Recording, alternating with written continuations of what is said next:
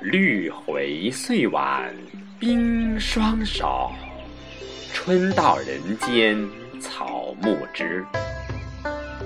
便觉眼前生意满，东风吹水绿参差。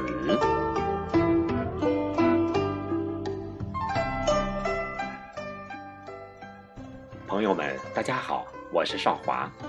伴随宋代诗人张氏这首《立春偶成》，我们迎来了二零一七年的第一个节气立春。立春是从天文学上来划分的，即太阳到达黄经三百一十五度时。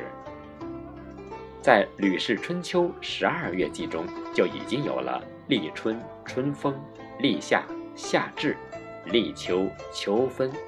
立冬、冬至等八个节气的名称，这八个节气是二十四节气中最重要的节气，标示出季节的转换，清楚地划分出一年的四季。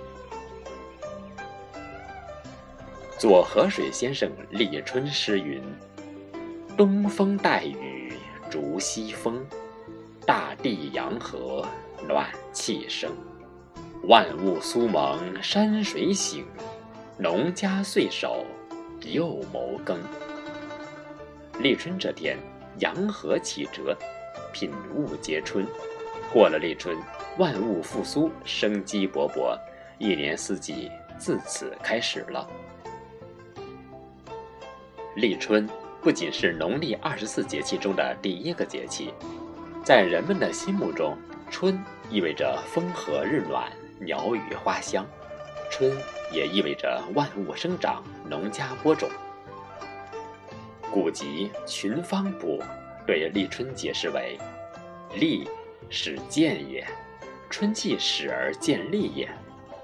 五行之气往者过来者续于此，而春木之气始至，故谓之立也。”立春期间，气温、日照、降雨开始趋于上升，增多。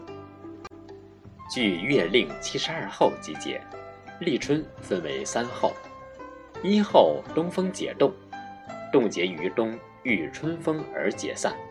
不曰春而曰冬者，《吕氏春秋》曰：“东方属木，木火母也，然气温，故解冻。”二候蛰虫始振，蛰藏也，振动也。密藏之虫，阴气至。而皆苏动之意。报时曰：“动而未出，至二月，乃大惊而走也。”三后鱼至复冰，至生也。鱼当盛寒浮水底而遂暖，至正月阳气至，则上游而进冰，故曰复。民间是以立春日和时辰为一年农事之时，俗以为立春易晴不易阴。如当日晴，则代表未来的一年之内是大丰收之年，国泰民安，风调雨顺；如果是阴天或下雨，则代表未来的一年不太顺利，农作物不会有好的收成。因此，民间有“晴则诸事吉，阴乃万事愁”的说法。我国古代还有一种从立春日预测新一年农业收成的办法。古籍中有占立春吉凶的歌诀：“富贵在神天，十年紧相连。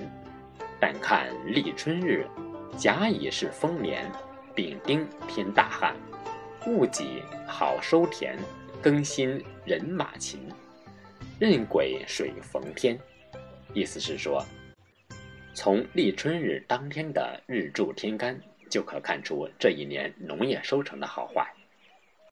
在传统的农耕社会，农业收成的好坏就决定了这一年的吉凶。具体来说，如果立春日的日柱天干是甲木、乙木的话，这一年就是丰收年；而如果是丙火、丁火的话，就可能会大旱。如果是戊土、己土的话，也有好收成；如果是庚金、辛金的话，也是丰收年，人马都不得新鲜。但如果是壬水、癸水的话，就有可能遭遇大水灾。而今年的立春日是辛酉日，按照上面的说法，今年应该是一个丰收年。在此，衷心的祝愿每一位朋友在今年都可以获得大丰收。自秦代以来，中国就一直以立春作为孟春时节的开始。所谓“一年之计在于春”，自古以来，立春就是一个重要的传统节日。中国自官方到民间都极为重视。立春之日迎春已有三千多年历史。立春时，天子亲率三公九卿、诸侯大夫去东郊迎春，祈求丰收。周代的春官要主祭祀，入朝称贺、赴宴、接受赏赐。此后，历朝历代在立春日都会举行各种隆重的祭祀活动。据《燕京岁时记》，立春日，礼部呈进春山宝座，顺天府呈进春牛图，礼毕回蜀。与官方礼法的祭祀相比，民间更多了热闹庆贺的气息。这一天的活动称为迎春，民间进行表演，先预演成为演春，到立春那天正式迎春。寓意把春天和勾芒神接回来，并设春官，然后由郡县太守等象征性的耕种，并打春牛，代表民间可以进行耕种了。每到一个节气，吃什么都是有讲究的。三千多年前，我国就有了迎春仪式，至今已形成了许多固定的风俗习惯。咬春。是指立春日吃春盘、吃春饼、吃春卷、咬萝卜之俗。一个“咬”字道出节令的众多习俗。春盘、春饼是用蔬菜、水果、饼饵等装盘馈送亲友或自食，称为春盘。唐代大诗人杜甫在立春诗中写道：“春日春盘细生菜。”忽忆两京没发时。春卷又名春饼、薄饼，立春吃春卷是中国一种古老的风俗，有喜迎春季、期盼丰收之意。早在唐代的《四时宝镜》中就有记载：立春食炉春饼生菜，好菜盘。可见唐代已经开始吃春盘、吃春饼了。所谓春饼，又叫荷叶饼，其实是一种烫面薄饼，用两小块水面，中间抹油，拼成薄饼，烙熟后可揭成两张，用来卷菜吃。在节气养生方面，立春养生主要是护肝。作息时间上应该顺应自然界的规律，早睡早起。在精神养生方面，要力戒暴怒，更忌忧郁，做到心胸开阔，保持心境愉悦。饮食要清淡，不要过度食用干燥辛辣的食物。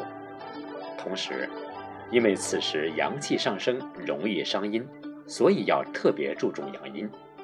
可以多选用百合、山药、莲子。枸杞等食物。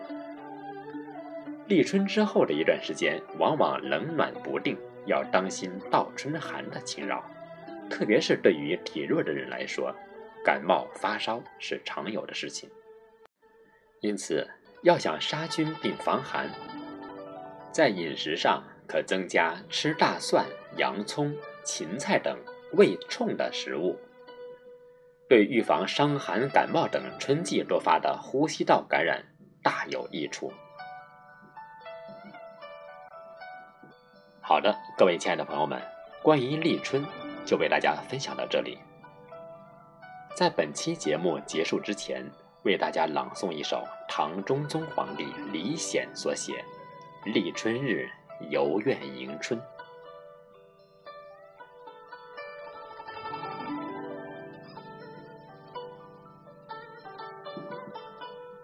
神高福地三秦意，玉台金阙酒仙家。寒光犹恋甘泉树，疏景天林见始花。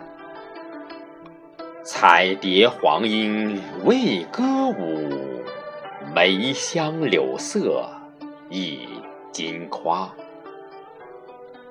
迎春正起流霞喜，暂主西轮勿惧霞。